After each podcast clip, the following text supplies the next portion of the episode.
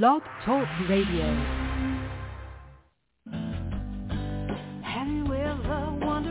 Welcome to Mind Shifters Radio with the Forgiveness Doctor, Dr. Michael Ryce. I'm Jeanie Ryce, your co-host. We also have co-hosts Dr. Tim Hayes and Michelle Pache. We will share with you the wisdom of the first century Aramaic internal process of forgiveness. We offer tools and support five days a week. We will support you in building a solid foundation within yourself to live in pure love, in Aramaic, Rachma. Michael is the author of the book, Why Is This Happening to Me Again? For more information about the forgiveness process, please visit www.whyagain.org. And now, welcome to the show, Mindshifters Radio.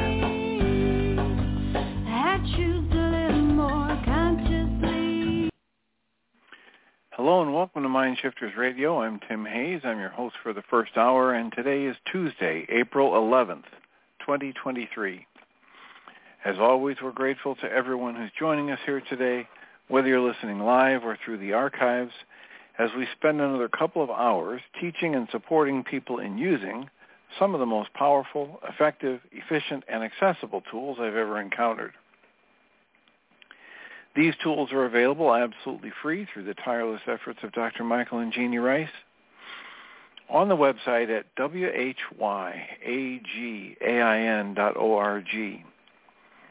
If you go to that website and click on the two words that say Start Here in the upper left-hand corner, it will take you to a page where you can download and read Chapter 24 of Dr. Michael Ryce's book. His book is titled, Why Is This Happening to Me Again? And that chapter of that book contains a narrative description of the primary tool in this work, which is the Reality Management Worksheet, sometimes called the Reality Management Wake-Up Sheet. And it's a tool I've been using to great effect for over 18 years to improve the quality of my life and most of my relationships, and to turn any negative emotional experience I have into part of the infallible guidance system that each and every one of us has been given. You can also download the actual worksheet process itself. It's a simple PDF file. Click the link, download it, print it off, copy it as often as you'd like, and use it over and over and over again absolutely free. You can also go to your app store and type in the three words Heartland Aramaic Forgiveness. And if you choose to do that before you're done typing the word forgiveness, you'll see the glowing heart icon.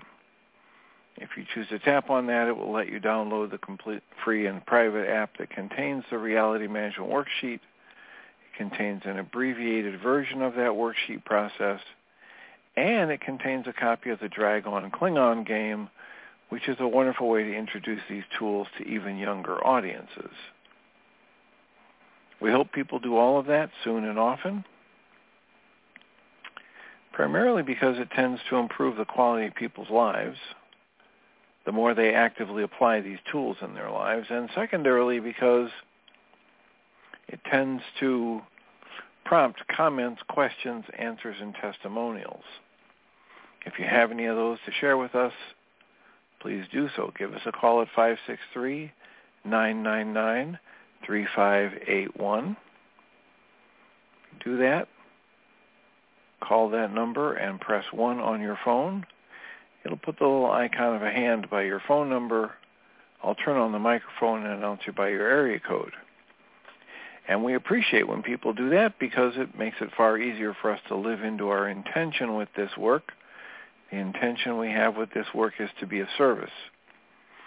So if you would be so kind, let us know. Either call us directly or send an email. You can email me at tjh at mindshifters-academy.org or you can email Jeanie at J-E-A-N-I-E at whyagain.org. That's W-H-Y A-G-A-I-N dot O-R-G. And when you do that, we will do our best to address your comment or question or answer a testimonial. And then as time allows, send you an email letting you know what day and time we discussed it, and you can go back in the archives and access it for yourself.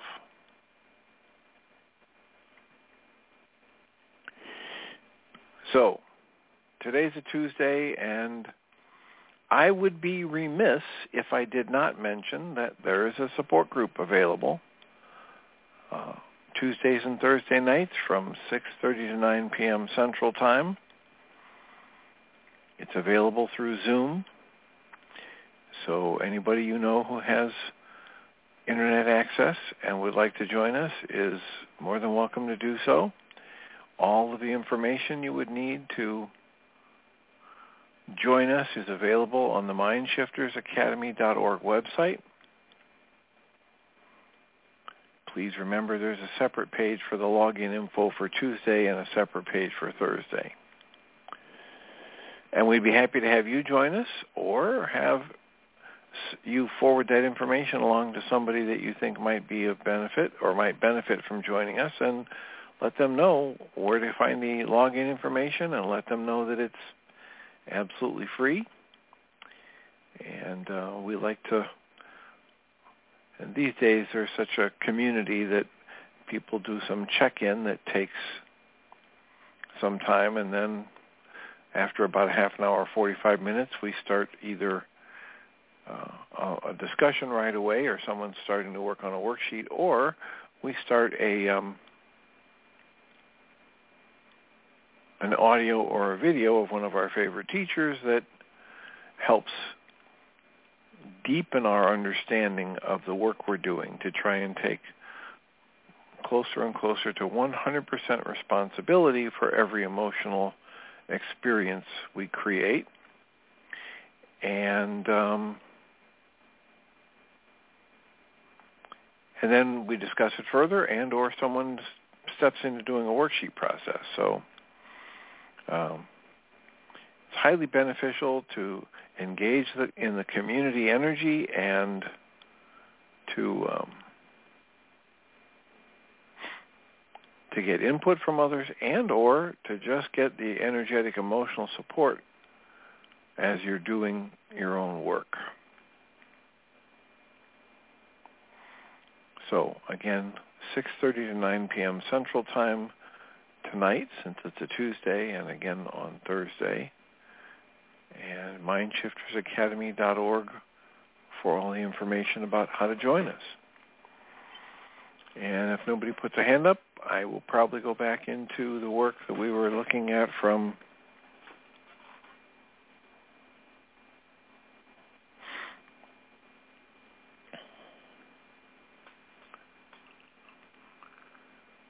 I'll think of the name in a minute. A Walk in the Physical by Christian Sundberg. And um, I was looking at some of the essays and getting the um,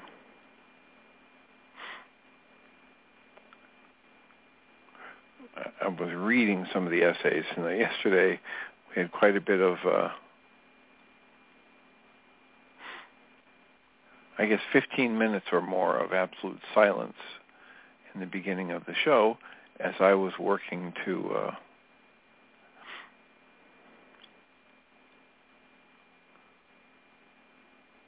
do the intro and then actually read um, more than one essay. But today I was going to read essay number 48 titled Intent versus Action. And this essay reads, from the divine perspective, what is important is not necessarily what we do, but why we do it. Our deepest intent is what matters. And our deepest intent is always totally unobscured and plainly obvious to the spirit. Now, as I read this the first time, what was screaming in my mind was, The road to hell is paved with good intentions. And this is an age-old saying that as it's been explained to me over the years and as I've grown into understanding it, it goes right along uh, hand in hand with um, actions speak louder than words. And if you pay attention to what I say, when what I'm saying is different than what I'm doing, you're being silly, right? What you really want to do is focus on what am I doing? But that's at the physical level. That's at this level where we experience ourselves as separate individuals and as physical bodies, and people have the the thought, the pattern, the belief, the conclusion that their body is all they are. And in that case, that's what's most important. However, this essay and this entire work by Christian Sundberg is talking about opening ourselves to the possibility that there's a lot more going on here than what we know about or that when, than what we can know with our conscious logical mind. And so in the non-physical, to the divine, to the flow of life itself, our deepest intent is what matters. What we do is not as important as why we do it. And the essay goes on and says, and our deepest intent is always totally unobscured and plainly obvious to the spirit. In fact, every intent we've ever held and every action we've ever taken in our entire lives is clearly remembered by the whole, the whole of who we are, capital W-H-O-L-E by life itself, by our true nature, by our consciousness. The essay goes on and says, when our lives are reviewed after their completion, what is applauded is not necessarily what we did, but what is applauded is when we truly acted from selflessness and love. Genuine, unconditionally loving intent is the key not necessarily the actions themselves. Loving intent will lead to loving action. Intention causes action. Personally mobilized action cannot take place without intention. Now in this case, as I'm reading this, this would be the same as Dr. Michael Ryce's lectures where he's saying a human being doesn't do anything without a goal. That's the intention in this work. Personally mobilized action cannot take place without intention. Dr. Michael Ryce in his lectures would say personally mobilized action cannot take place unless a person formulates a goal out of all the intentions, out of all the goodwill, all the ideas, maybe I'll do this and that, all these plans, when I elevate a specific thing to the level of behavior, then it goes from, in, in Michael Ryce's terminology, it goes from intention to goal. And this is what they're talking about here. We must have an intention to do a thing before we actually take an action to do it. The essay goes on and says, when we pass, we will be fully aware of the full impact that we had on everyone we ever affected in our entire lives.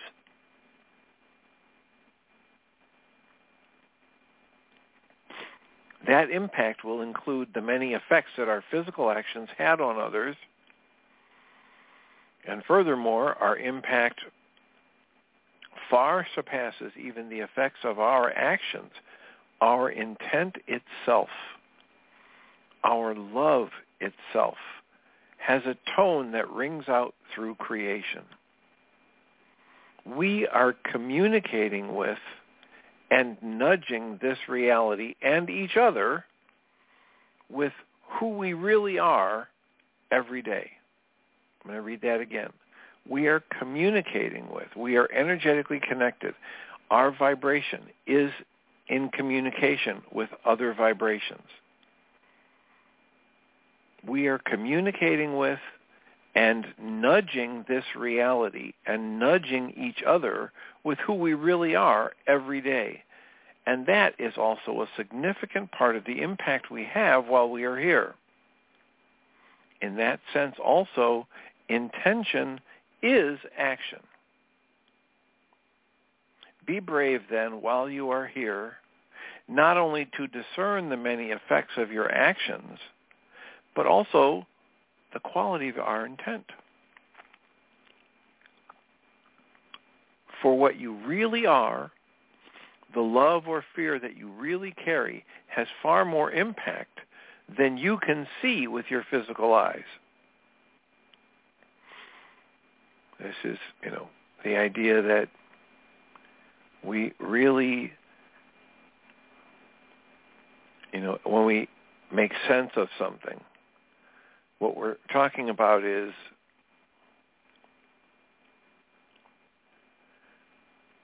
formulating a belief or an understanding that is in alignment with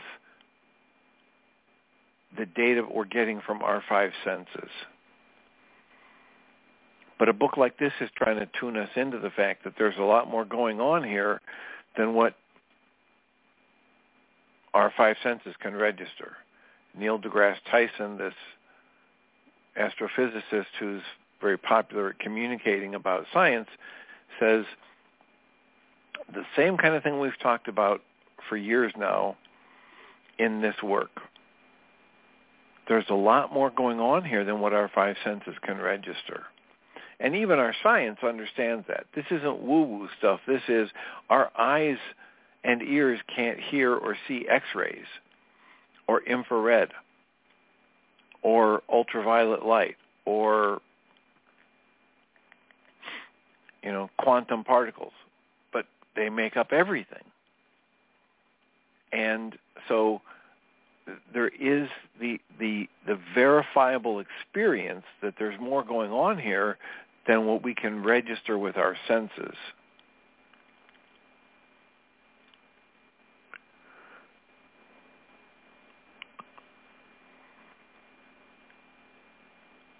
There's another essay I wanted to read. It's lesson or essay 143 titled The Falseness of Fear.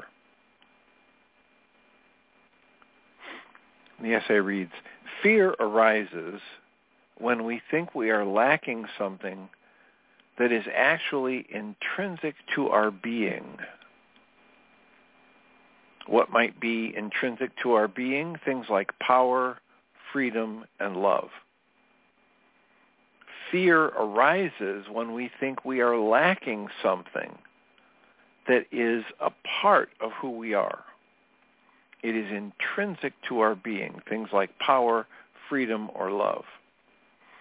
Fear encourages us to think further that we are so lacking.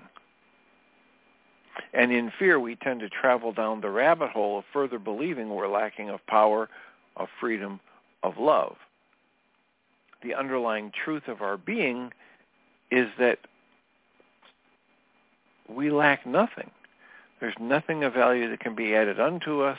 There's nothing of value that can be taken away from us in this ultimate sense.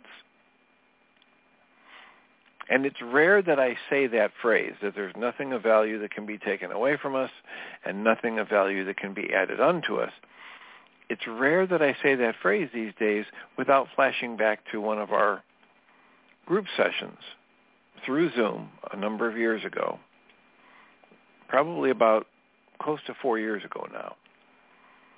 And that lesson came up in the way of mastery. All events are neutral, and et cetera, and nothing can be taken from you of any value, and nothing can be added unto you of any value. And one of the people on the call was erupting with comments about how I know this is completely bogus because I just had somebody rip me off for $75,000 and how could you say no one can take anything from you and you're the spin was on, right? And at that moment, I was very glad that I had said, I had repeated this phrase, this teaching the way I did, because I said, nothing of value can be taken from you, and nothing of value can be added unto you in this ultimate sense. Yeah, people can take your property and they can take your money and they can restrict your physical freedom at times, and yet they can't restrict your mind.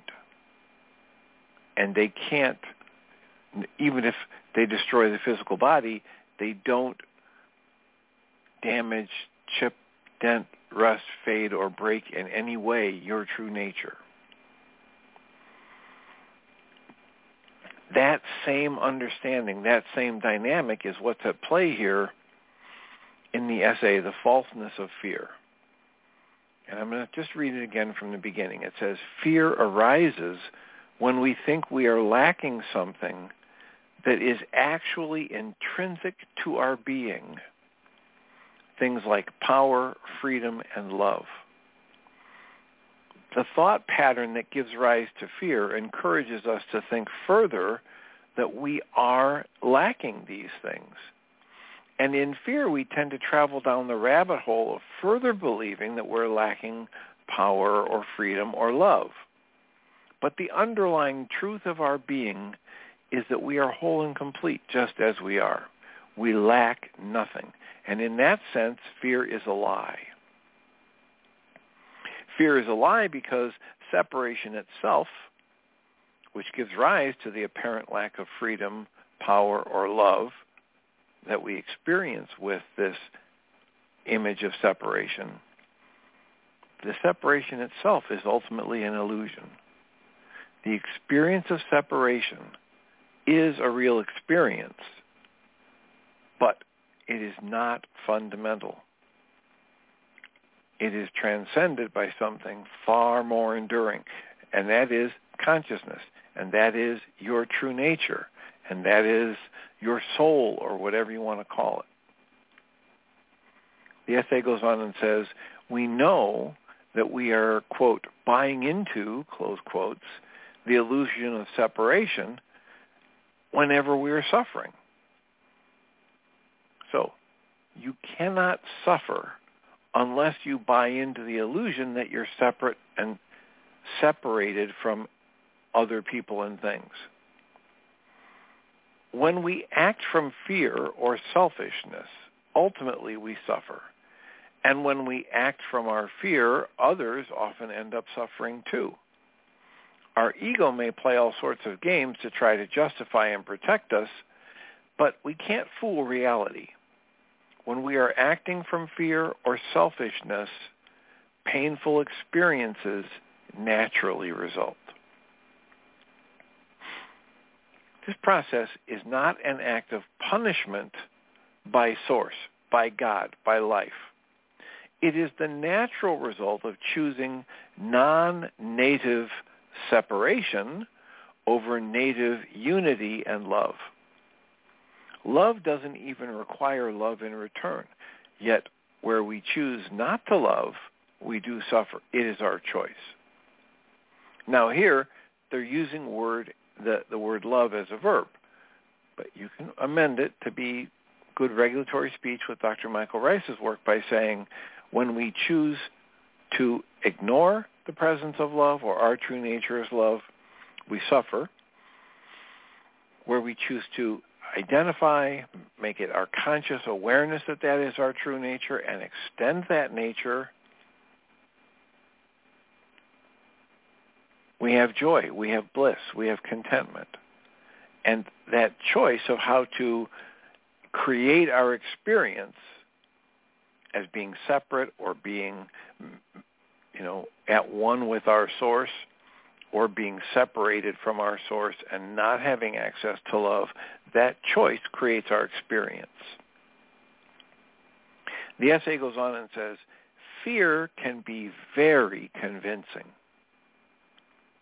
However, you always have the power to choose how you will meet with fear. Do not be daunted by the scope or by the circumstances. Rather, simply choose how you will meet this moment. Allow your heart and your soul to guide you. The circumstances are not of primary importance. What is important is you, your simple but powerful intention, your state of being.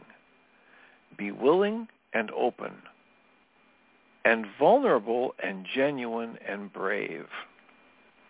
Do so even when it is difficult. Do so especially when it is difficult. And as you do so, allow yourself to remember whatever perception you are buying into that is giving rise to the fear, this perception is not greater than the truth. The deepest truth is never, ever one of fear. Fear is ultimately false. And the power of love, capital L love, and life, capital L life, the power of life and love within you, that is always true. So that is a that's an essay from the Christian Sundberg book, A Walk in the Physical, essay 143, which I like reading on a regular basis. I like practicing to undo the conditioning of fear, undo the conditioning of the thought process from my family, from the culture I live in, that gives validity to my fear. And I like to be reminded. I like to set reminders for myself. I like to remind myself that none of this stuff that I get bent out of shape over really matters unless I make it matter to me. I give the meaning that I experience in my life. I create it.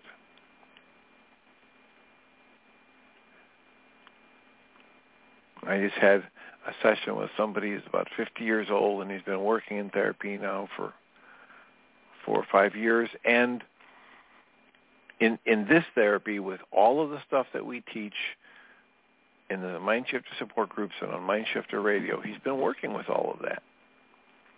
And he came in today and sat down and gave a review of um, a three or four day experience he had where every single thing that had to happen was met with resistance, not by him, but just by the flow of life. There, you know there's no reservation for this and this person doesn't have that and this this part isn't available and and and there's no reservation at the hotel for that night and and then the plane doesn't work and then the car has a problem and then somebody is arguing about things that they shouldn't be arguing about. It every step of the way. And he sat and talked about how differently he was able to approach this last 4 or 5 days after all of these years in therapy and being able to question what's really valuable, what's the truth, does it benefit me to get angry here? Am I the one creating my anger? If so, how, etc. And he went through the entire stretch of these past four or five days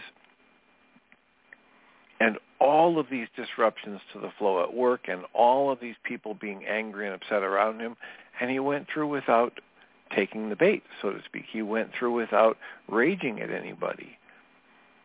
He went through without uh, creating any panic attacks or anxiety attacks of his own. Because he's getting the message that fear is false. And fear is the, the, the, the fear we're talking about is the fear that I create from a process of thought It's self-induced nonsense.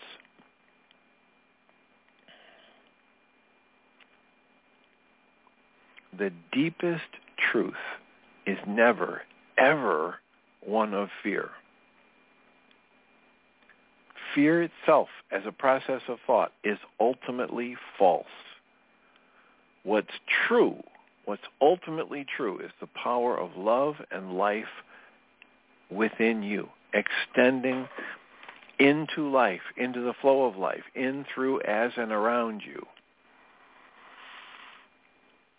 And I personally enjoy reminding myself of that and setting up reminders in my life of that. Area code 760, you're in the air. Hi, Dr. Tim. This is Anne. Um, Anne. I'm glad I waited. I'm glad I waited till you read the second essay. Um, I believe that's what happened yesterday, and it's like the gentleman you just spoke about. Um, I'm starting to get it. Um, yesterday, I had to deal with Social Security. Had it on my agenda to do, and I've been putting it off because um, I was supposed to get a letter. I'd gone in in person in our local one and turned in some papers that I hadn't turned in, should have turned in while back. So I'd already accepted responsibility that when I found out, you know, things would be delayed and getting straightened out, well, part of it was my issue. So I was good with that, but I hadn't gotten anything back in the two weeks that they said it would happen. It's been three weeks. However, I'm not a fan.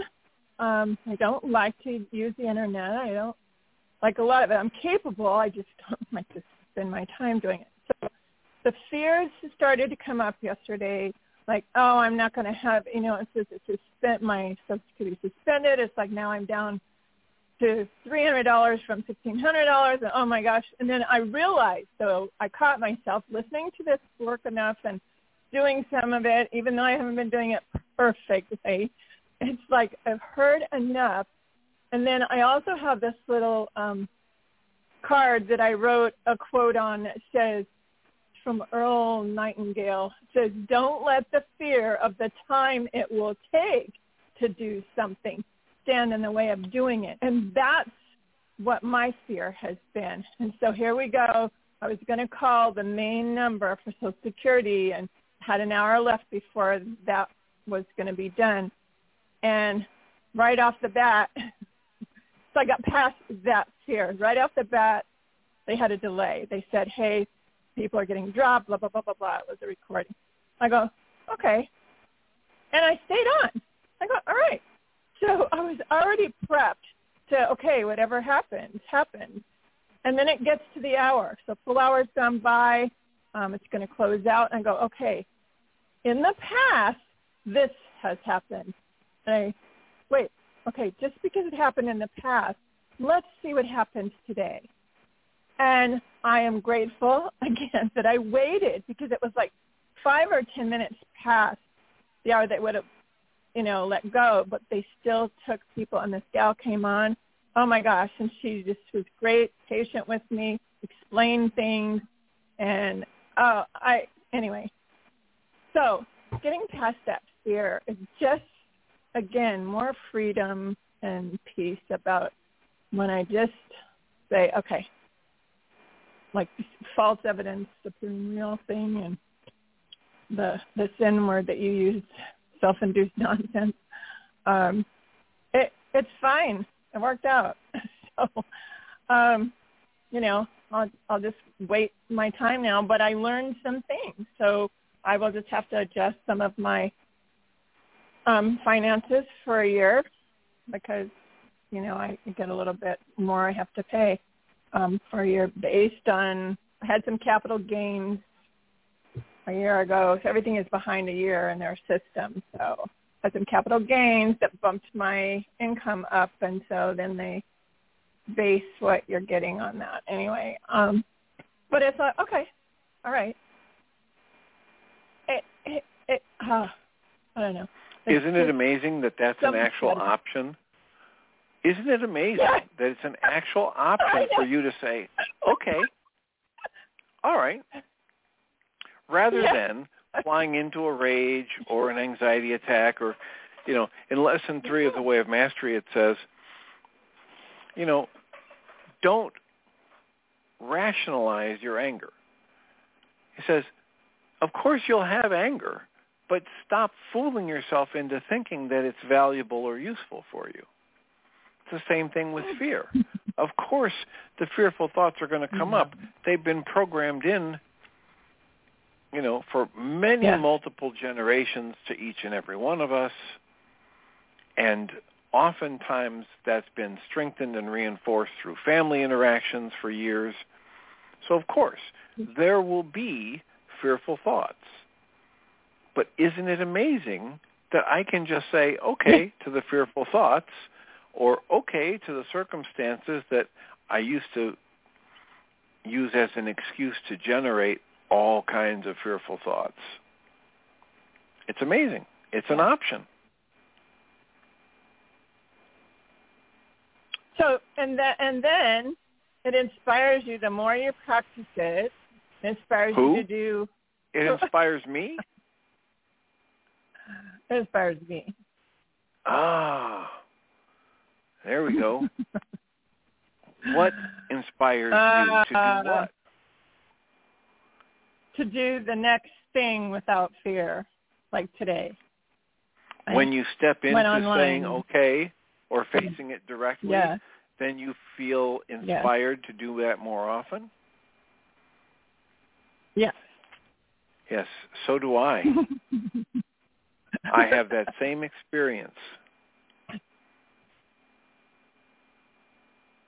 And and it's almost like okay, well, okay, but you just said this. It's gonna come. The thoughts come, but it's what you do with it. I either go down the rabbit hole or I say, okay. That's just a great word, okay. Like Yeah, it's it's it's the uh I forget where I ran across it, but I I ran across it as um the God response or or life's response and I built a whole talk about it that I did at at least two different churches. And um you know, that's that's a catchy title, right? The God response. Oh, everyone wants to come hear that. And then they're kind of disappointed when the God response is okay. but it Oh, literally is great. just you're right. It, it literally is just Yeah. what life says to us. Right? Life says, okay, and choose angry thoughts. Okay. And it life will then bring you more things to think you need to be angry about. right. Uh, yes. Anyway, It's it's it's, so it's grateful. So essentially thanks. God or light or love or whatever is essentially just what Michael Ryce calls the law of resonance. yes. What what Abraham would call source. And when you're in alignment with source, you have a pleasant Mhm. experience. And when you are out of alignment with source or you're choosing to view things differently than your source energy would view them, then you experience discomfort. Absolutely. So congratulations on choosing to say, okay, this is what's happening. This Yes. is what's unfolding. How can I best deal with it? Yes. Yes. And so now I, I, I actually, and then I just realized at the end of that last night, I put the binder because I just work well with putting stuff in binders. I put the binder away in my little cupboard, and it's like, wow, okay, now I have the confidence that it's taken care of. I don't have to think about it anymore. I just thought of that just now, and I go, okay, that's the more benefit of the freedom, right? Is I don't have to leave that binder out, clear that off my plate. wow. Okay. Awesome. Yep. Finding out more things, discovering. And then today, it's like being, and I'm finding myself, hearing myself asked to be shown um, which direction to go, or, or am I going to have enough time for this? And today I went with, no, I don't have enough time for this, and do this first. And normally I would argue. But so it has this ripple effect. I'm beginning to see that it has this ripple effect. Not that we haven't heard, I haven't heard the whole ripple effect thing before, but now it's starting to sink in. about doing more of asking to be shown. And so, all right. Thank you so much. Blessings. You're very welcome and deserving. I appreciate the call. Thank you. I'll mute you so you can listen to the rest of the show. Again, for anybody else listening for comments or questions, our call-in number is 563-999-3581. Call that number and press 1 and we can have a conversation. How is this landing with you? We have a whole bunch of other essays we could read, we can talk about, and yet we've already talked about enough that could keep a conversation going for several hours. What is the idea? Right there at the end as Anne was talking about asking to be shown, the thing that popped into my mind was so often when I engage that with people, I start talking about that as a process, the conscious logical mind the Western mind anyway, has been trained to say, okay, when you ask a question, you can, you you have to go in search of the answer. You have to go demand the answer. And what we're talking about here is pretty much the opposite of that. We're talking about developing, I'll call it a type of sensibility that is not the sensibility of the Western mind.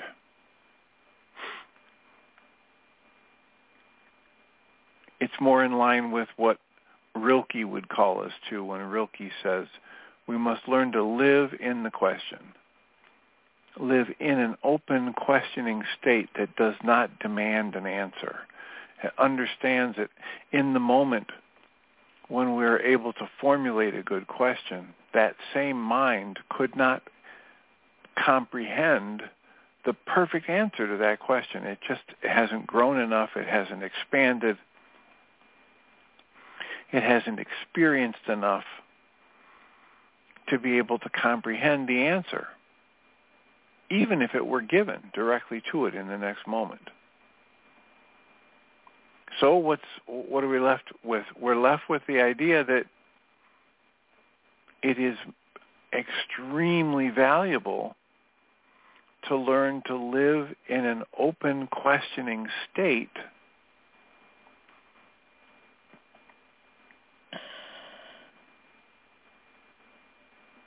And in Rilke's words, if we can if we can learn to do that, then we might live along someday into an answer. We might have enough accumulated life experiences that our life experiences and fund of knowledge and ability to let in new material expands to the point where we might comprehend the answer as it reveals itself to us, or as life reveals it to us. Area code 541. Yes, Celinda here. Welcome. I'm really appreciating what you say. And by the way, I've never read Rilke. Um, do you know the name of that poem? I'd like to look it up and read it. I will have to do a little background work on that. I believe it's from his letters um, to a young poet um, as part of, it might also be in some other works of his, but if you Googled Rilke, R-I-L-K-E, and okay. you know, living in the question, it might it might get you there. Perfect. Uh, I really appreciate uh, the essays you're reading this morning, and I certainly especially appreciate um, the conversation that you and Anne had. Um, many years ago, about 30 years ago, I was studying the educational kinesiology, and and I went to one workshop, and one of the handouts was a sheet on the brain development, the levels of brain development. Okay, uh, that you, you faded. One of the handouts, and then you faded. What? was on the develop, brain development, you know, like there were levels of brain development on it. And I remember at the time that they had finding the answer, and above finding the answer was asking the question. And so this is all, you know, I'm beginning now to flesh out um, my understanding of what are they talking about. so I thank you. And I also appreciate um, my ability to use my conscious brain in a contemplative way to bring me to the threshold of where I have to let go. And at this moment in time, my intuitive feel is that that threshold is the the corpus callosum, if you like, between contemplation and meditation, um, seeking the answer and asking the question. Uh, and I, I just really appreciate that. And I also appreciate Sundberg saying down the rabbit hole because as you know that's one of my favorite expressions and Anne said it today and I use that as a little uh, trigger or a clue, if you like, of the oops, you're going down the rabbit hole to help me crawl out of it and start asking to be shown. So I just wanted to share that with you because um, I'm really feeling heartful at the moment with today's show. So it's all helping me, and it's all helping each one of us, just like Sundberg said. We have no way of knowing the outcome, the ultimate outcome of the choices we make. So we'd better make good ones, I guess. Yeah, and you know, um, when you look at it in terms of the law of resonance and everything being connected and things having uh, a very real nature that is not revealed through our senses, through our five senses, um, then we can soften up a little bit and give up the idea that we've got to be able to parse everything down into these soundbite type statements or beliefs. And um and then just be more in the moment and go with the flow. And one of the things I was you know sometimes I struggle to to put this accurately in words but when when we say you know I just ask to be shown and this has come up several times in the support group when I say I'm in this situation and I just over and over again ask to be shown. I have people who've been in my individual therapy sessions and the support group who get all kinds of bent out of shape saying, I've done that and it doesn't work. I've done that and I don't get any answers. I've done that and I just I I don't hear voices and I don't have a I, I'm still confused about what to do next. And so the best response I have for that is to rely on direct observation and direct observation lets me understand that every time I've been in a situation in the past that I survived, and of course I've survived everything so far, it worked out. And it works out often in ways that are better than I could have imagined. And so I just observe things have always worked out, and I will just ask, what's mine to do here? And then take any kind of an action or even sit in inaction and just know from my history, this too will work out. Right? This too will pass. And I am not demanding an answer, as Rilke would say, and I am not running around in a fever trying to get things to change. I'm just putting myself more directly in the moment, willing to be an active participant of the flow of life and interaction with other beings of brilliance and light that I'm surrounded with. And I trust that as I remember to stay calm in my core and to refuse to buy into the fear and what it's going to tell me, to understand that fear is always false and that love, peace, contentment, bliss, that's the true the you know the the fundamental truth of life. The last line in this essay was fear is ultimately false and the power of capital L love and capital L life within you is true. So I just remind myself of that, and I may not have any clue with my conscious logical mind how this is going to work out, but I hmm. trust that it's going to because it always has, and I just take the next right action, or whatever appears to me in that moment to be the next right action.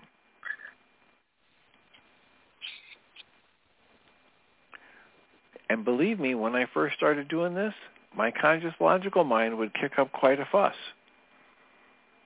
And you know, I because I was raised by a mechanical engineer, and um, I was raised in in here in America in the Midwest, very practical, very results oriented, and um, I was told, you know, the way to get through is to do what they tell you in school and fight for the good grades and go all the way through college and then go into grad school and get the doctorate and prove your point and argue people down and I when I came across this work, I had a tremendous just in this life alone without considering the cross-generational family patterns.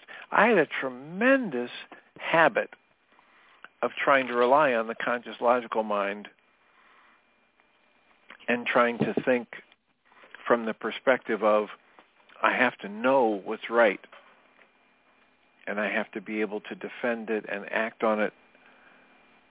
And it was quite quite the uh, process to slow that momentum and to turn that aircraft carrier around in my own thought pattern it was quite a struggle within me to learn to say, I will just ask to be shown and then just understand that because things have always worked out in the past, they will work out in the future, even though I can't understand how. I can't think of how.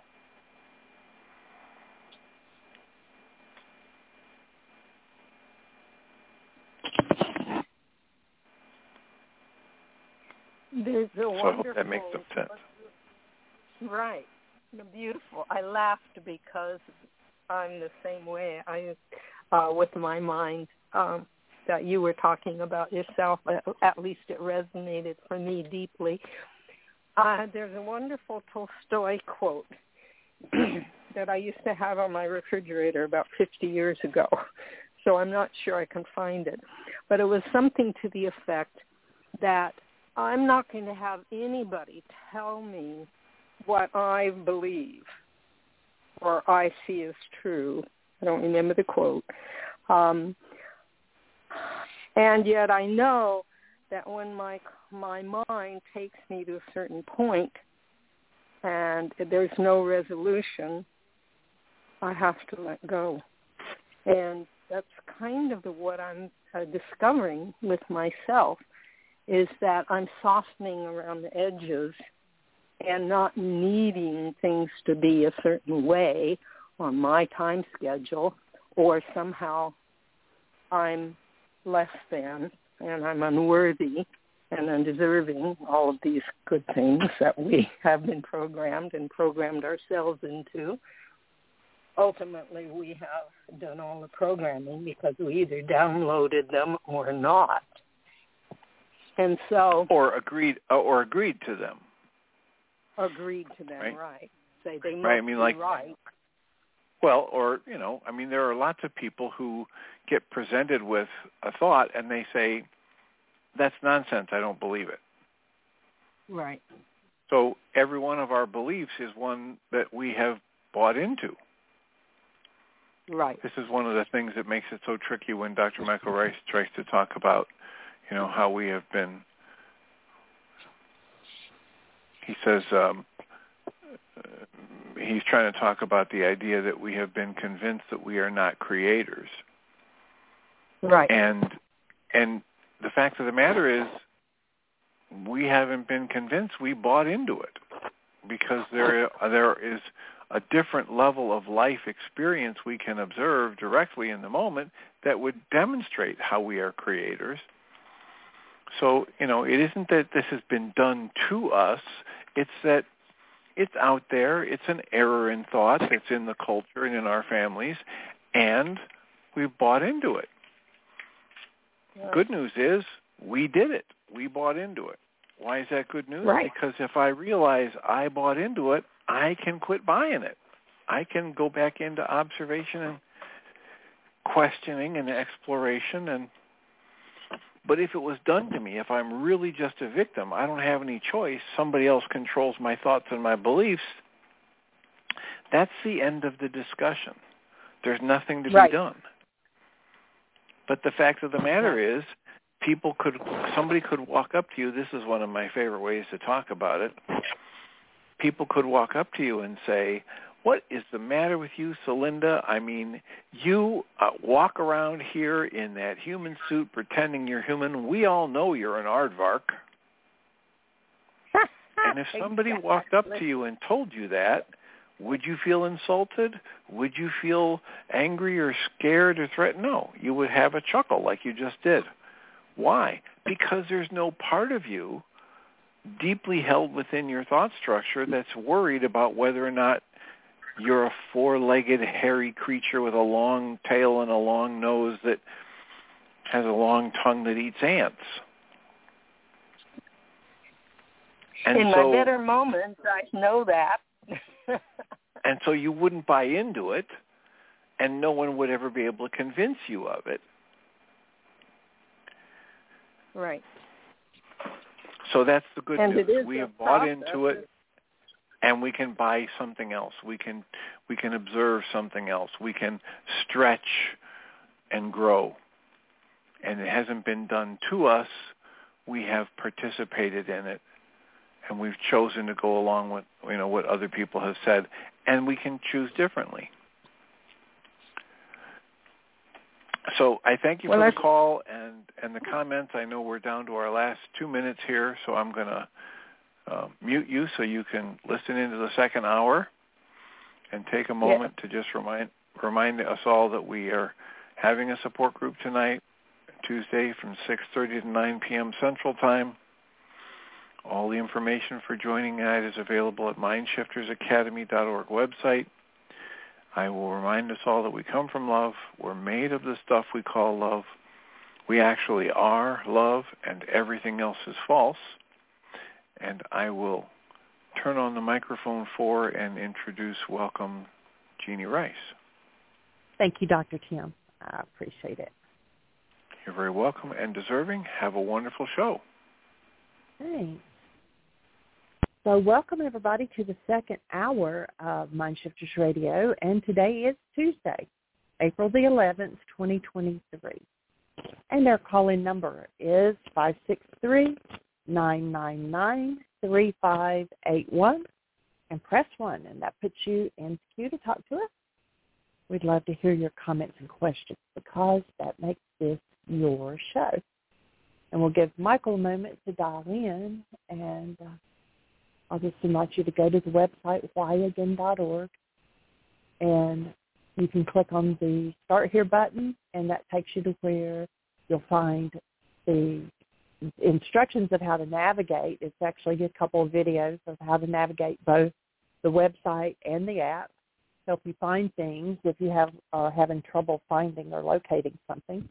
And you can always drop me a line at Jeanie, J-E-A-N-I-E, at whyagain.org and let me know what you're trying to find and I can direct you to it. Start here button besides those two videos, which I, you know, highly suggest that you watch if you have trouble navigating uh, the website or the app. but you'll find the uh, perception poster. There's chapter 24 of the book where Michael walks the character of the book through the forgiveness process. The PowerPoint presentation. There's the different reality management work wake-up sheet. There's special MP3s, uh, radio shows. There's all the other commitments posters. You can get all of those things from that one link. Another way you can get to it on the homepage when you first go to whyagain.org, there are six big buttons right in the middle of the page. One of them is for the book. If you click that, uh, it will take you to where you can download the book in, in nine different languages. All of those are not complete. We actually just heard from someone who had checked out the French version and said, there's only one chapter in, in French. Can I translate the rest of it? And it's like, absolutely, yes. We also have um, someone translating in Mandarin, Chinese, and so but that's where you can download the books. Uh, then there's the next button over is Mindshifters Radio. When you click on that, it will give you directions of how to tap into the radio show if you're not familiar with the different ways. It also shows you all of the archives over on the right-hand side of the page. They're divided by years, then by months, and then when you click open a month, it's by day. The third button over on the on the home screen says Wake Up Sheets, and if you click that, it will take you to just the page where all the different variations of Wake Up Sheets are. There's a quick link to print the current seven step and also the short forms that Michael came up with here just a few months ago. The other three buttons on the home page, and these I'm talking about the big squares in the middle of the page. Um, is the videos for streaming. There's the uh, the shop for purchasing the hard hard disc, DVDs, CDs, and books. And then there's all the other worksheets, the rest of the tools. So those are just quick links that'll take you directly to where you can find some of the information. Like I said, if you will um, watch those two videos, it will navigate you through the whole thing. But you can uh, a couple other things that people try to find uh, right off the top is under schedule, and there you'll find both uh, the information for the Global Book Club, for the monthly Mind Shifters Still Point Breathing, for the um, another link for the instructions to navigate the website map. There's the codependent self-study. There's a free three-hour Why Is This Happening to Me Again? And once we solidify what's going to happen at Heartland, you'll also be able to find that there. So those are just some of the uh, top topics and uh, I am going to check with Michael and see if uh, he's having technical difficulties. So hold just one moment. Okay, he will be with us here just directly, and uh, so I will keep talking until he gets signed in. But uh, um, we are here five days a week to answer questions or to help you navigate or to help, um, you know, if there's something you disagree with even you know, we'd love to hear it and hear your viewpoint and discuss it, and we can agree to disagree. So anyway, uh, we'd love to hear from you. So press one. I'm looking real quick while I'm waiting on Michael to call to see if we've gotten any questions in. Uh, let's see. It doesn't look the stats that I've received from both Apple and Google looks like people are really using the app, which I'm I'm really glad to see that and to see the stats going up on it. Uh, there's several people who have joined their mailing list recently. If if you go to whyagain.org, um, and you can scroll all the way down to the bottom, and there is a link that says um, join their mailing list. And if you click that, then you can put in, you know, your email, your name, phone number, and that puts you on their mailing list so that as we do newsletters, that you will automatically get them. And we don't do them that often. Uh, if you've missed any of the newsletters, you can actually, under multimedia, there is a link that says news and newsletters, and you can click that. And we've been doing the newsletters since May of 2016 uh, electronically. Before that, they did them by paper. That was before before me. But um, if you've missed any of the newsletters, you can go back and click the links and pick up those newsletters and, and look at them again. And like I said, we don't do it that often. We've sent three out this year, and here we are in April.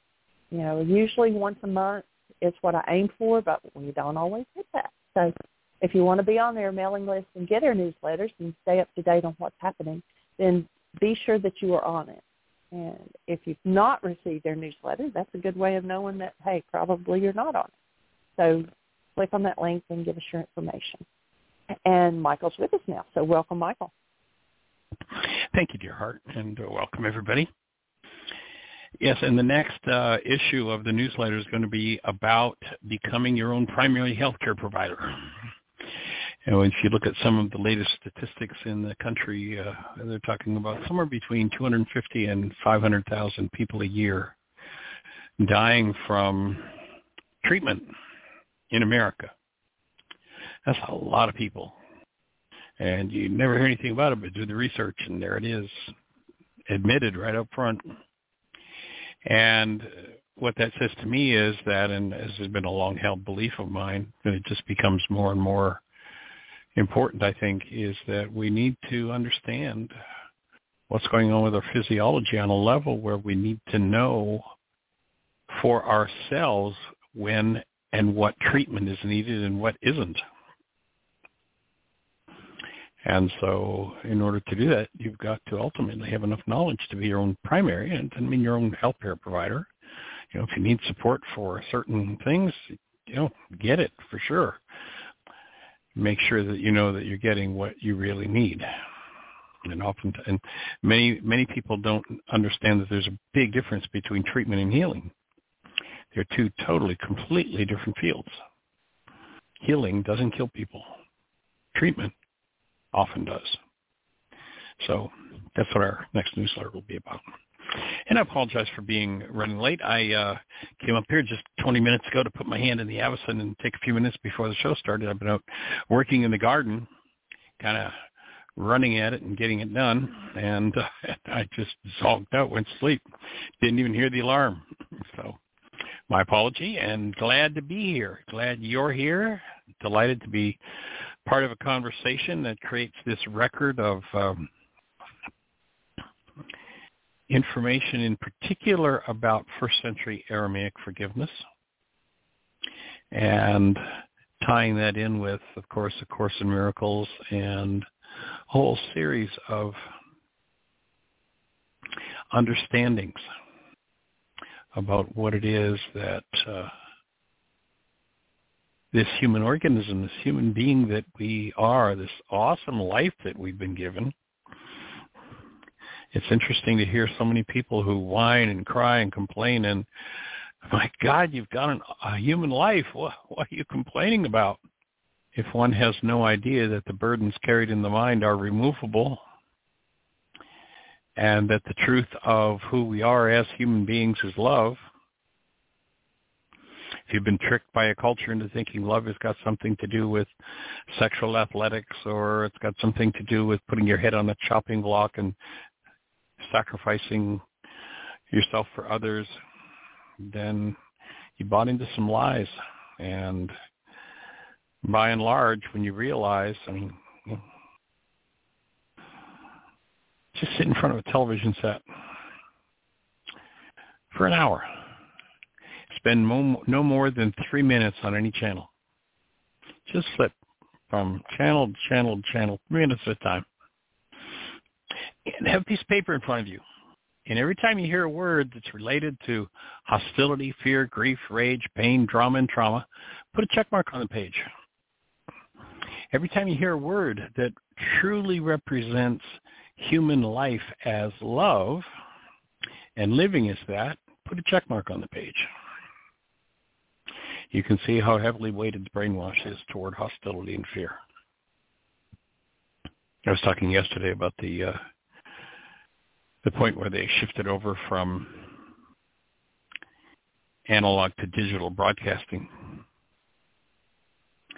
And, you know, I mean, we think of television as it's a private sort of thing. And, you know, it's private business.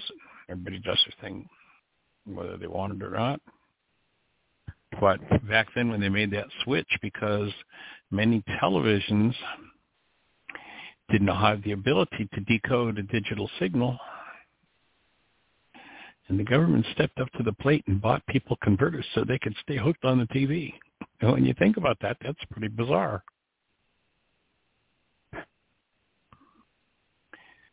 And you look at the brainwashing that's done by that television set, by the media in general. It's pretty amazing. So what we're looking to do is to provide people the tools with which to understand when and if they've been brainwashed and how to undo that brainwash primarily through the idea of forgiveness, which is the idea of removal. To remove from your structure those energetic patterns that never belonged in a human structure. And there are two directions that you come to that from. One is a la first century Aramaic forgiveness, the removal of what never belonged from your structure, fear, rage, guilt, grief, pain, drama, trauma, what have you. Victimhood, whining, complaining. And that's one direction, and I'm realizing more and more, especially as I observe, we've talked several times about the AVACEN, the AVACEN operation, I'm realizing that there's mental, emotional forgiveness that creates physiological changes, but if one has been locked into physiological changes via the brainwash of the culture, hostility and fear, that the lockdown of physiology that occurs at the chronic state of fight, flight, freeze, fear, fawning, the chronic state of that creates a chronic physical condition on the level of energy where we think of physical creates a congestive type of thing that requires a different kind of forgiveness and that is something that can open the pathways that have been chronically shut down through sympathetic dominance, through that fight, flight, fear, freeze, fawning mode. That the other end of the spectrum has to occur. Thing has to happen to vitalize and move through the physiological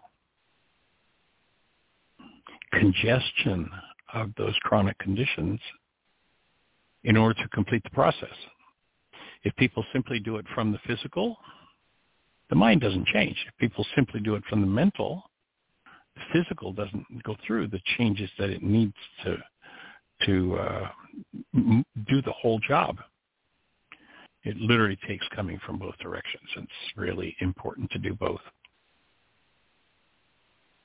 And of course, there are many ways that you can get the kind of energy moving on a physical level that opens circulation sufficiently that if it's been chronically restricted and therefore congested, you know, you can spend, you know, 40 minutes in a nice hot bath or a sauna. You go to the Norwegian countries and the sauna is the key and there's some pretty powerful health benefits there you can get some of those benefits by sitting in a hot bath or doing a, a sauna, especially an infrared sauna. You can go out and run a couple of miles and get the same physiological impact. You increase the temperature of the blood, tends to open and clean out microcirculation. Unfortunately, you know, running two or three miles, sitting in a hot bath, a sauna, or a hot tub, very messy. And you're certainly not going to do it three, four, or five times a day if your physiological condition is one of chronic shutdown. Compliance factor is very low with that sort of thing. And there's where the AVACEN comes in. The compliance factor is easy. It's actually quite enjoyable. And I have my hand in it right now. I every day when I do the show, you might hear there's a slight uh, motor sound running in the background. Every day when I do the show, that's where my hand is, and I'm being medically treated with a device that, you know, over the years of working with it now, it's been about two and a half years. I've never had any kind of medical treatment that people say I love the side effects of my medical treatment. I've never known of anyone to do so because most medical treatment involves toxicity, involves poisons, involves creating diseases via treatment. That's why somewhere between 250 and 500,000 deaths a year in America happen as a result of treatment. Admitted deaths now. How many are not admitted? How many are not put down in the death certificate that way? I don't know, but it's more than we want to think about. And so when the the, the power of the AVACEN is that where there has been chronic shutdown in order to protect, in order to be in that fear, fright, flight, which is called sympathetic dominance mode,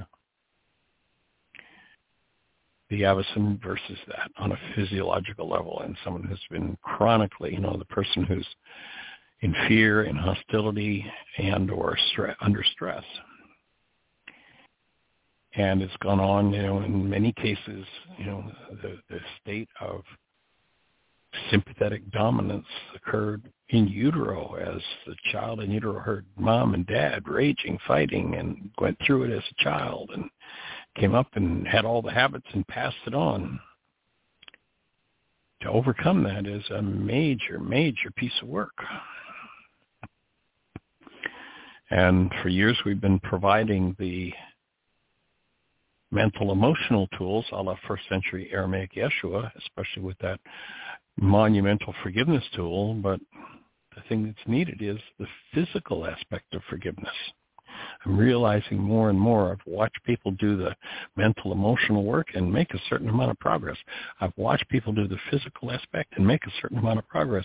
But if one or the other is ignored, if one or the other isn't taken care of, then the job never gets done.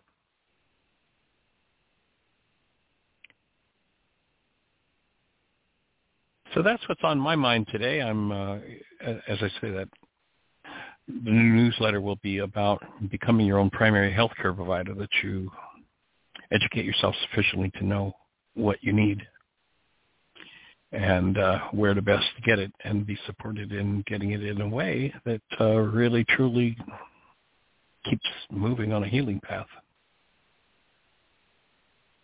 Treatment path is not necessarily the healthiest option.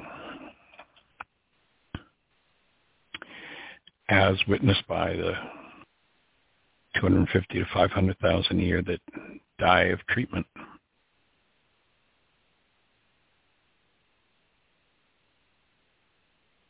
So, Miss Jeanie, do we have anybody in the phone queue with a hand up? Anything happening in the chat room? It is all quiet on the home front. All is so quiet on the western front. Yeah. Someone press one. You're first in line without waiting. I mean, we'd love to start a conversation that you want to hear, that you want to talk about. If you're on one of those stations where we can't see you, our call-in number is 563-999-3581. If you're on the show and we haven't heard your voice in a while, let us hear your voice. Push one. Say hello.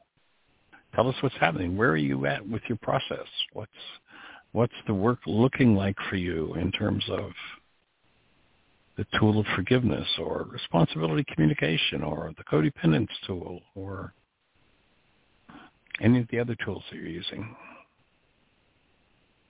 We have the book club day after tomorrow, and we have Mind Shifters yes. this coming Saturday. And uh, the book club will be at 3.30 now. They've changed times the same as we are. So 3.30 on Thursday afternoon. If you want to join us, you can go to events on our website on whyagain.org. And the Hear My Voice Global Book Club we're going to go into chapter one in the book, Why Is This Happening to Me Again, and do more of an in-depth conversation. We've gone through the book once, but we did basically three chapters per uh, session that we did, and then we've done several worksheets with people. And so we're going to take a little different approach and do a chapter by chapter breaking down the uh, the ideas from why is this happening to me again. And of course, you can download the book free uh, from our website if you go to whyagain.org. There's a picture of uh, of the book in blue and red, and if you click on that picture, you can drill down and download a free copy of the book in one of several languages. And or, you know, we can't sell you a book because it's out of print, but uh, there are enough of them still out there from 30 years ago when we wrote the book and we're marketing it since it's gone out of print.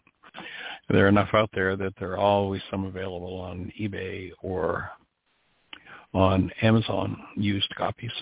So the book's always available. And as I say, you can download it for free. So grab a copy and join us for the book club on Thursday, the second and fourth Thursday of the month at 3.30 in the afternoon, which the European time, or at least uh, London, England, where the book club is centered, it's 8.30 in the evening there. And there are people from all over the world that uh, that join us for that. So you'd certainly be welcome to come and join us. And of course, we have the world's only forgiveness app. You can download it free from your app store.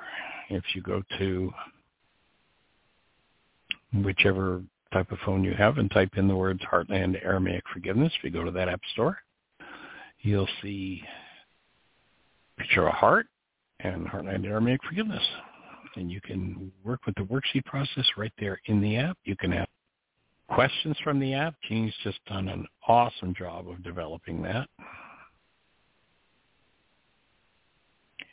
If you go to our YouTube channel, and you can do that by going to our website, whyagain.org, and of course you can spend months on the website and not find every corner. There's over, over 20,000 pages on the website and covering just all kinds of topics from every direction. If you look over on the right-hand side, you'll see the social media links, and if you click on the YouTube link, that'll take you to our YouTube channel. Or you can just go to YouTube and type in Michael Ryce, M-I-C-H-A-E-L R-Y-C-E, and you'll be looking at, I don't know, 100 or so videos. I'd love for you to watch them.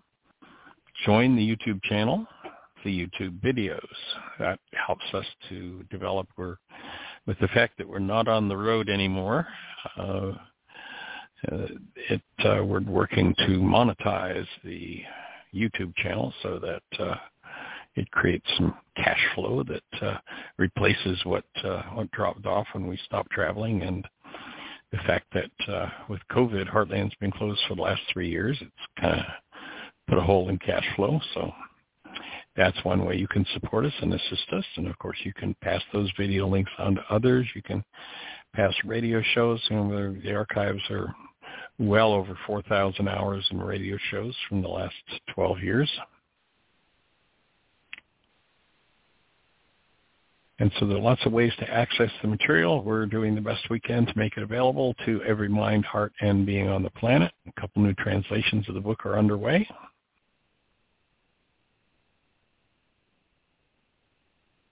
So that's what's happening in our world. How about yours? Talk to us. Push one. Let's have a conversation. Catch us up on your world, what your process is like, or what questions you have about first century Aramaic forgiveness and the corollary tools.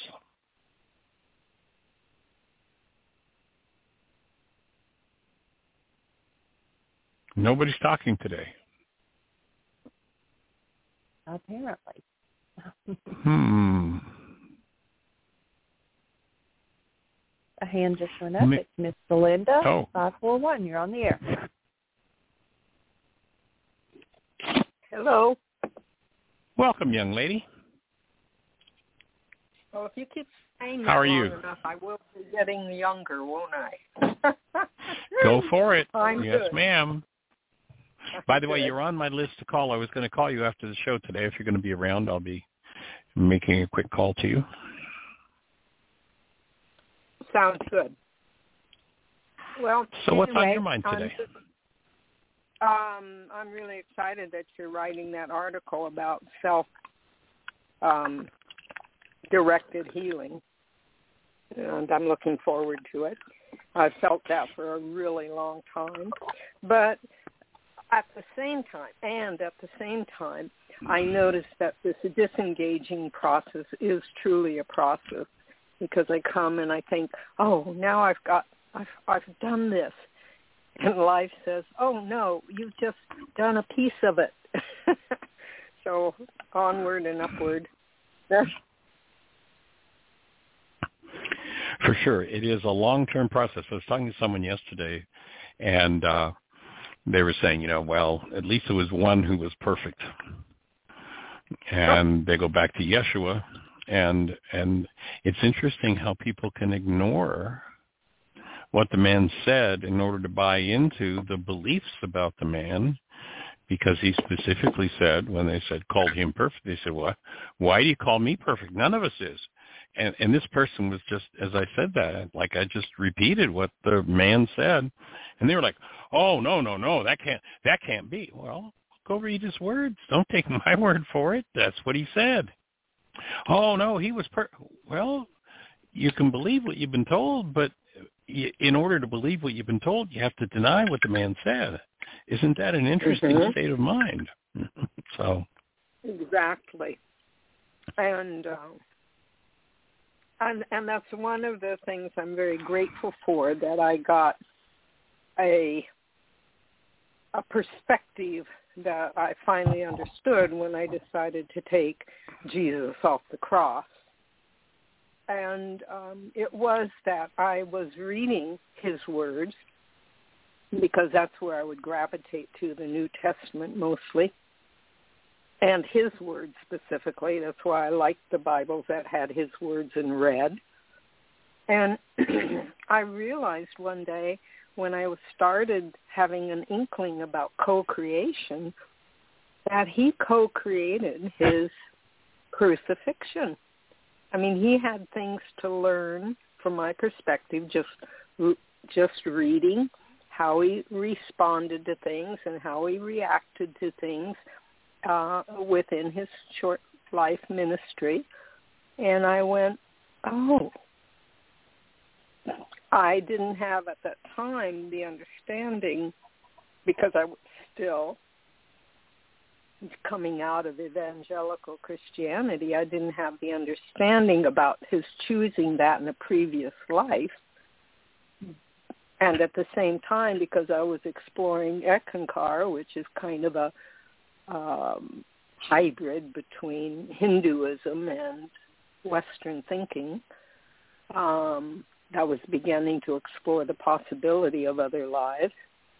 It just you know, it's it's been a long journey to realize, oh, we do co-create create this, and we don't co-create it alone. We co-create it with others who choose to co-create and share this reality with me, and that's my present understanding at the moment. And now I say, you know, what when the stone was rolled away and Jesus wasn't there according to the story.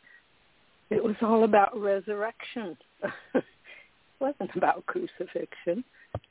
And uh, so that's where my understanding is at the present moment. And hopefully I am working both the physical and the emotional and the mental to where it my physical um, disorders or disorderliness can uh, come into harmony and in alignment with the rest of my being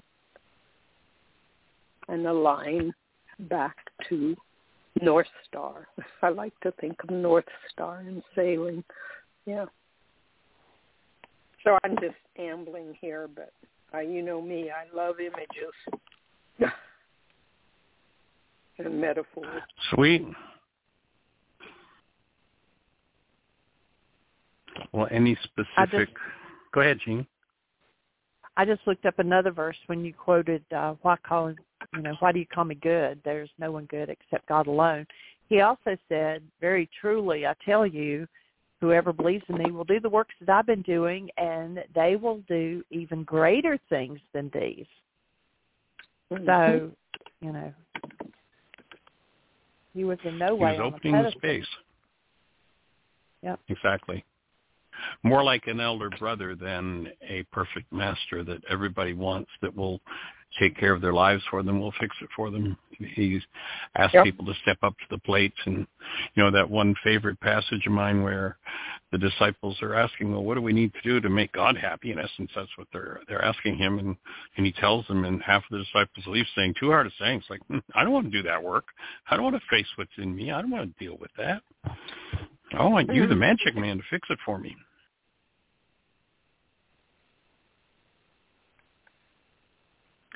So he's inviting people into doing their inner work. And it's not a popular thing because you, know, you start thinking about what's gone on in the generations. There's some pretty heavy duty stuff to be worked through.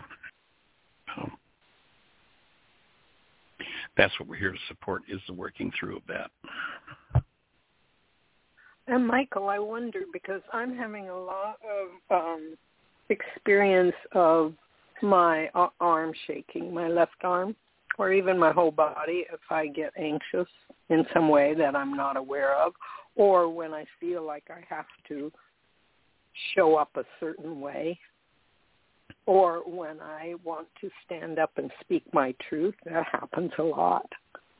I can notice I can. Sounds like you've got a nice warning signal that you've noticed that tells you when you've got a piece of work to do. Right, right.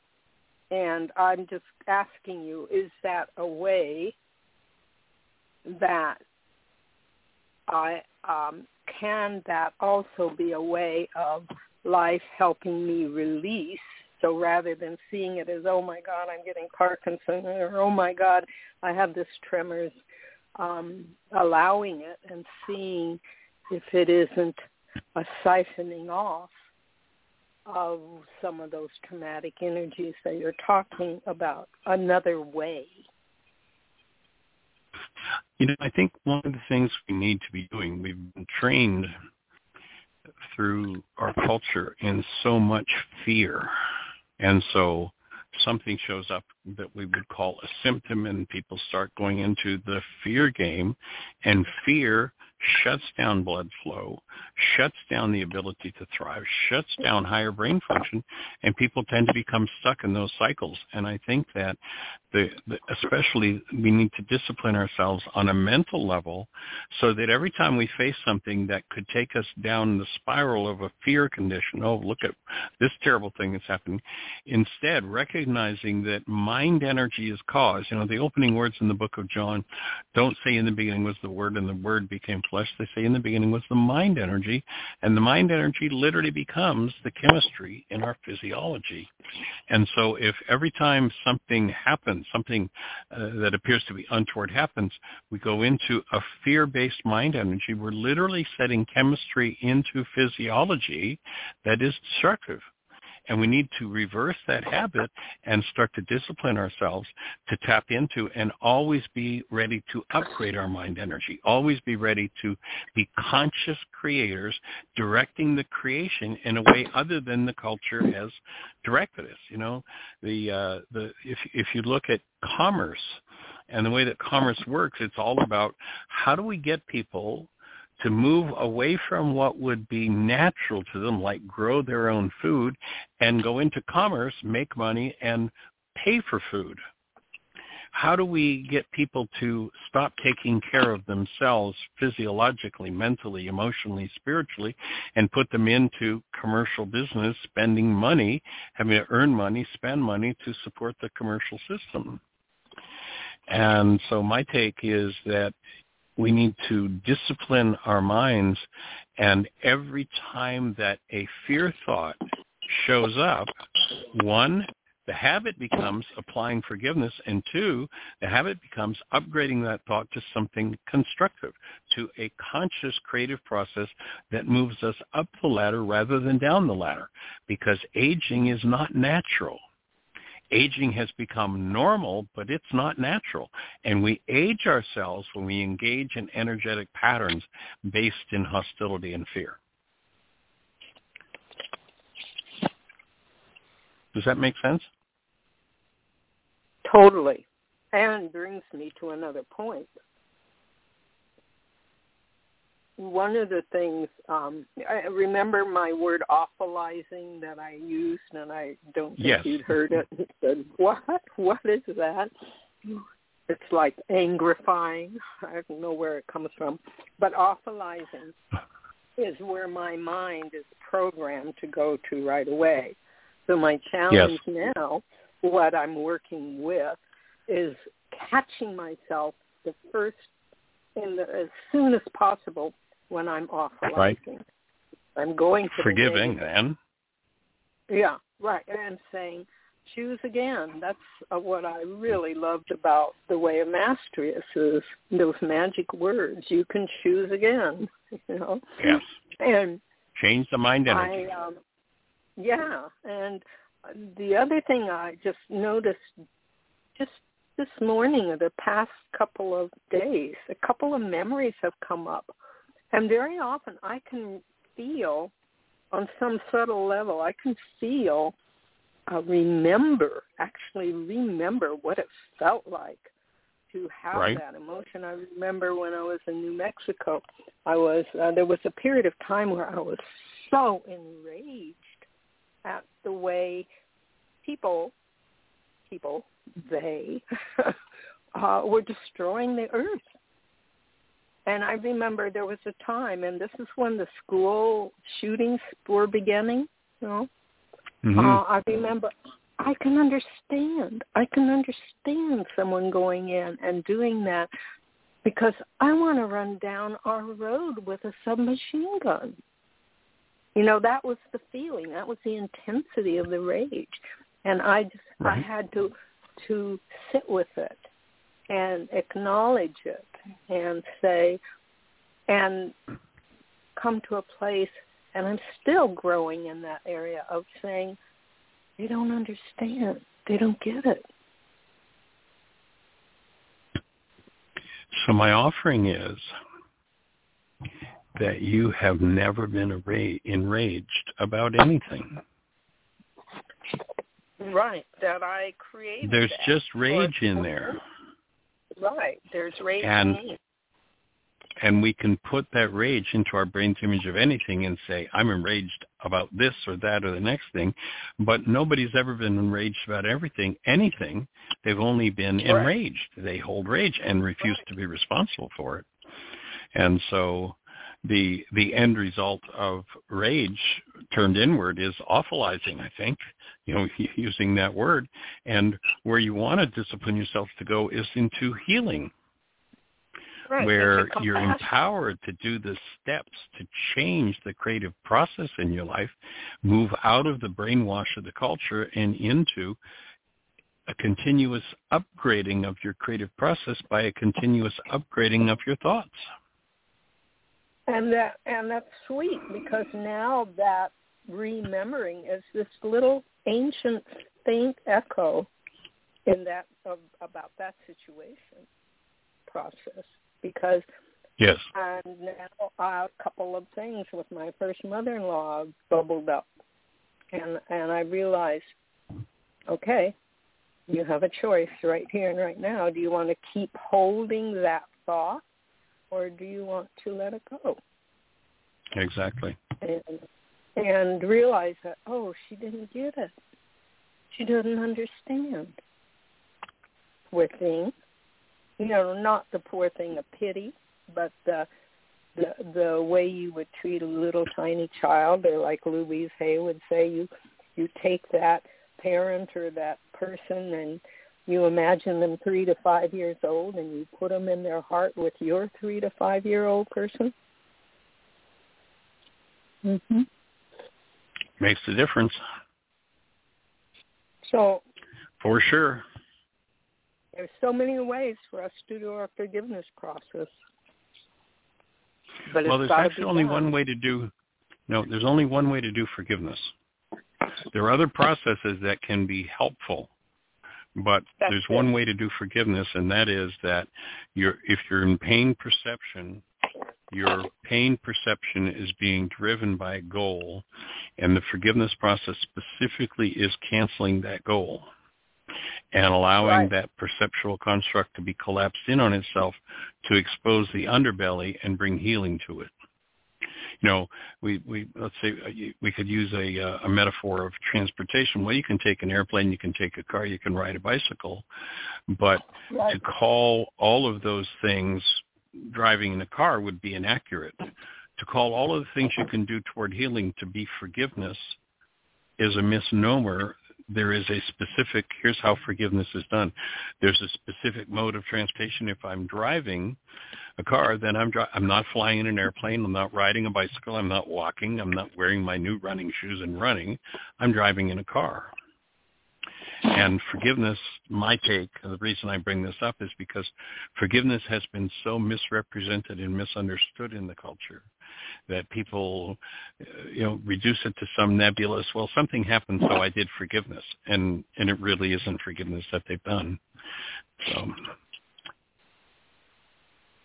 Right. So at some point, regardless of the tool I use, I come face to face with myself and my choices and say, I don't like how th- where this goal is taking me. Maybe I need to find another goal. right. And get rid of am I this going one. to do that or not? Am I going to choose something different or not? That's Yes. the crux. Definitely important. Important distinction. Yep. And thank you for always clarifying. Uh, because I realize that each one of us use languaging, and very often we're saying the same words and speaking a different language, but just as we equally often, often we may be speaking the same language, but using the different words and not understanding each other also. Right. Right. For sure. Well, I'm with you, young lady. Any other thoughts for you today? No, I think I'm complete for the moment. I'm still exploring, and I really like the the um, energy processes that use activity like qigong or yoga or any of those Right. dance um, when it's done with intention or healing or for opening the system to a greater energy flow. Um, Very powerful. That, yeah, and so that's another tool. It's uh, it's really Yes. like it's like the AVACEN or sauna or baths or anything like their exercise. It's like use what works.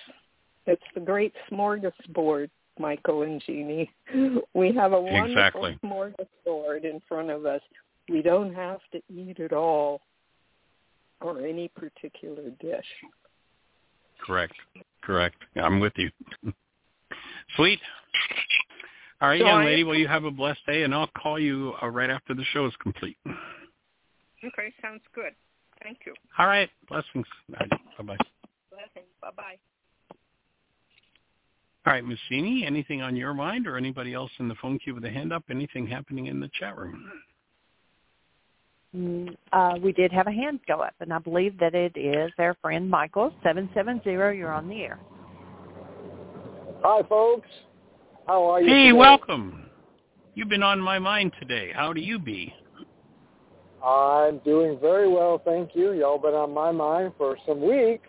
Glad to hear your voices, and hello to Jeanie. Hi there. And thank you for the card. Oh, Yes. most welcome and deserving, and yes, good to uh, good to hear you. Don't get a chance to call in as much as I'd like to, but I'm listening as much as possible. So Awesome. it's always a nice What's on your mind for today, sir? Just calling to say hi and let you know I am still around, still using the AVACEN. What's your experience? well. How are you experiencing that with having just started it? It is calming for me for searching. I, one of the things that I think happens Mm-hmm. one of the things I think happens with it is that some of the emotional work that we've done, but the structure hasn't cleared it physiologically, allows the physiology to, to make that progress. And so on a physiological level, we gain what we had gained in doing the mental, emotional, spiritual work, but the physiology hadn't caught up. We we gained from the physiology catching up with the healing work that we've done. It's like So it has to happen from both ends of the spectrum. Mhm. Say again? It's basically boosting, giving a boost then to the healing work. As I think Exactly. I've If- mentioned before. Yeah. Yes. Yeah, it's completing what was started. It's it's like I'm what I'm seeing, what I'm understanding. This is kind of a, a very recent insight for me, is that I've watched people do their mental, emotional, spiritual work, but they don't do anything to crank up the energy on a physiological level. And you know, there are several ways that you can get how to say this. One, to heat the core the core body temperature and get blood moving through the system where if especially if someone's been in sympathetic dominance, it's become stagnant and therefore encrusted. So again, somebody can go out and run for three miles three times a day. They can do a sauna. They can three times a day. They can do a, a hot bath three times a day, or, or sit in a hot tub, uh, which most people aren't likely to do. And if they if they're getting the physiological action that the AVACEN gives, then they're the work they've done mentally, emotionally, spiritually is completed physiologically. But if people aren't doing that, then something it's like physiology has difficulty catching up on its own unless it has a concentrated way of processing through the stagnant energies that have been chronic and therefore locked into tissue have become literally encrusted in tissue that something extraordinary has to happen physiologically for that to move. And that the AVACEN is the easiest, most comfortable way I know to um, give that level of support and that aspect of what needs to move, move to get it moving. Mm-hmm. I I like that, and I'm feeling you know real good, and I am using the machine approximately 45 minutes before bed and an hour, hour and 10 minutes in the morning. Perfect.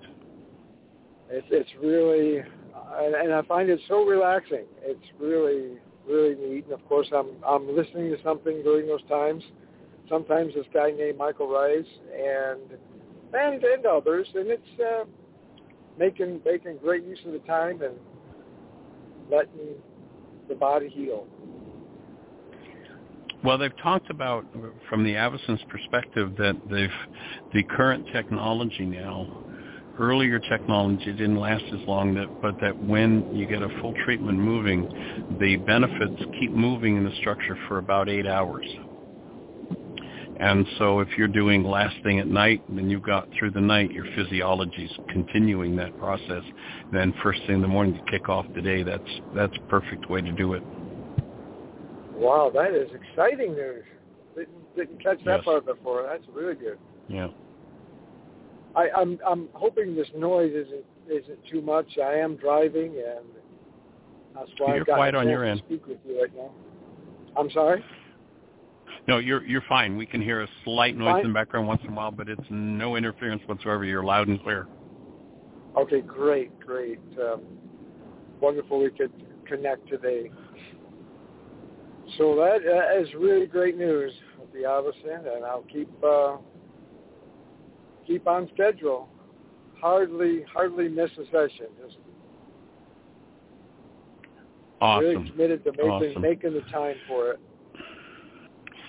The other, you know, a, a thought comes to mind. I'm not sure we had this conversation, but you know that there are two different ways to start the machine, right?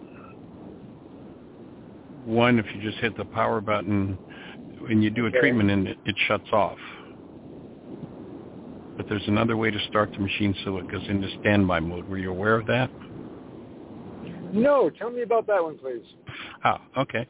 So the other way to start it, like for instance in the morning, we, we turn ours off at night, but in the morning we turn our machine on, it's on all day. So if either one of us can get just 10 minutes, it takes about 10 minutes to get the whole uh, volume of blood through the body warmed up by that one degree and have the impact that it has.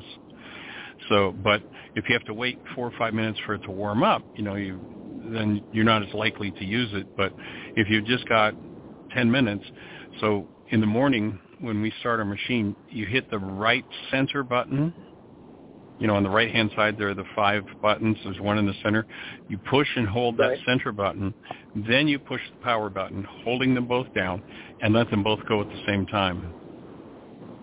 Now, when you do a treatment, the machine will go into standby mode rather than shut off.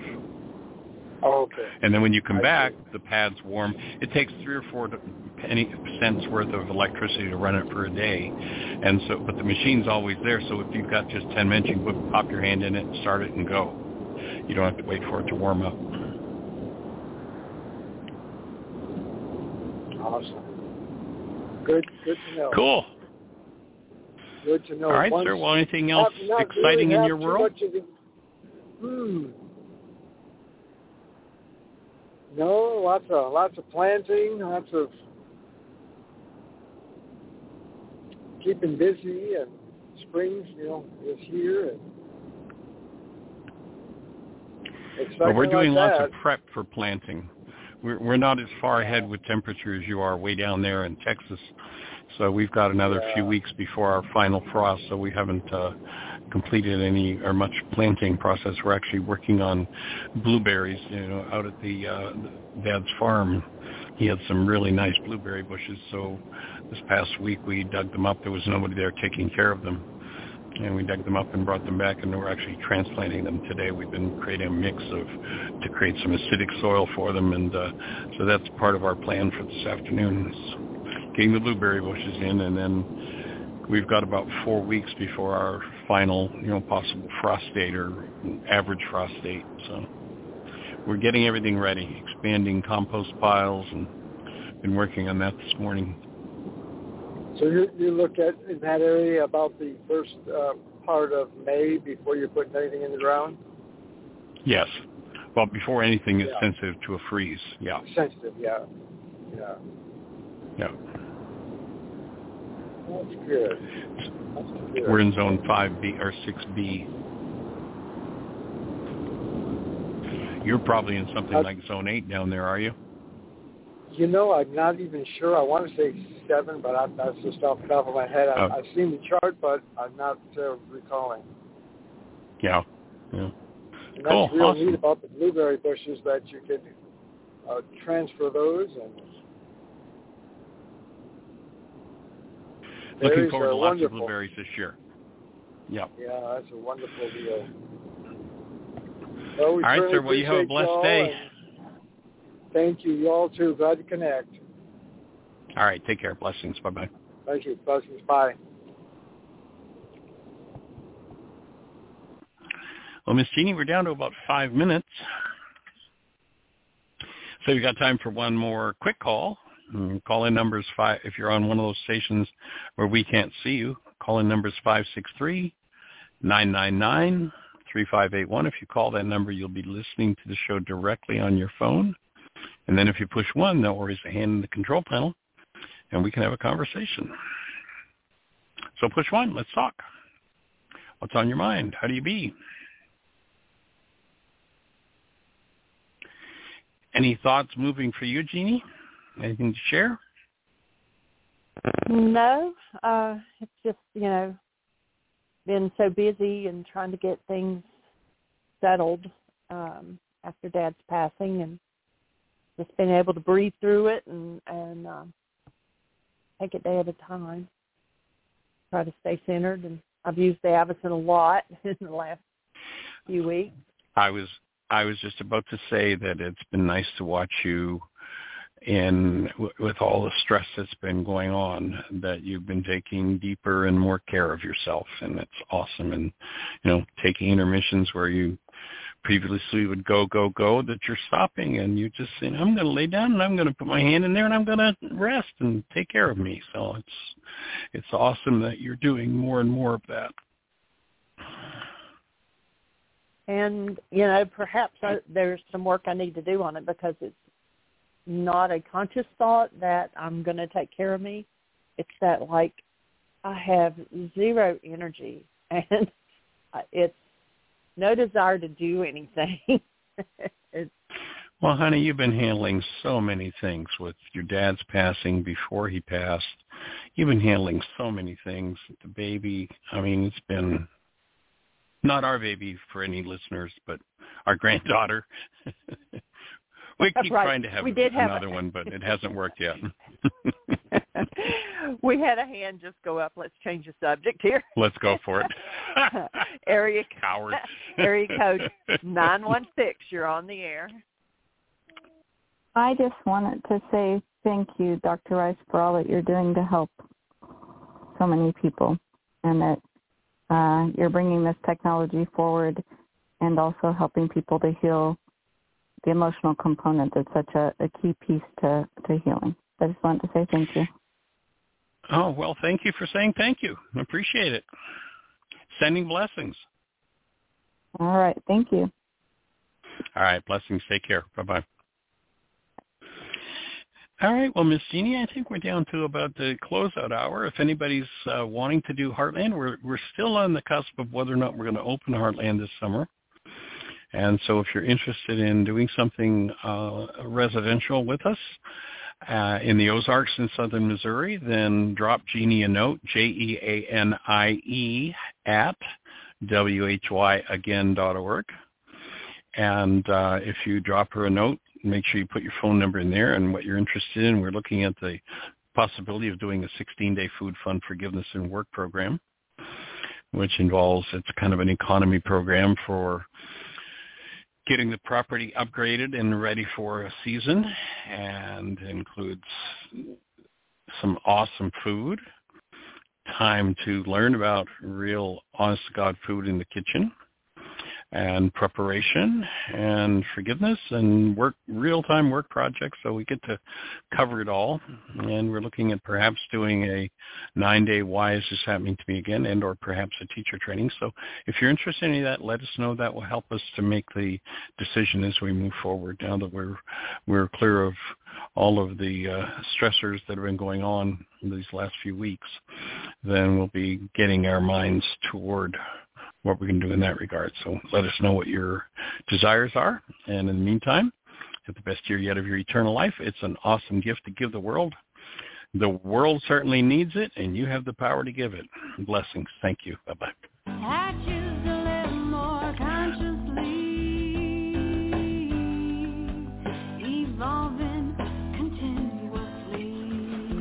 Thank you for listening to Mindshifters Radio with Dr. Michael Ryce and myself, Jeanie Ryce, and Dr. Tim Hayes and Michelle Pichet, as we present the first century Aramaic internal process of forgiveness. We are here for two hours every Monday through Friday from 12 noon to 2 o'clock Eastern Time on Mindshifters Radio. For more information on Aramaic forgiveness, please visit www.whyagain.org. That's www dot w h y a g a i n dot org.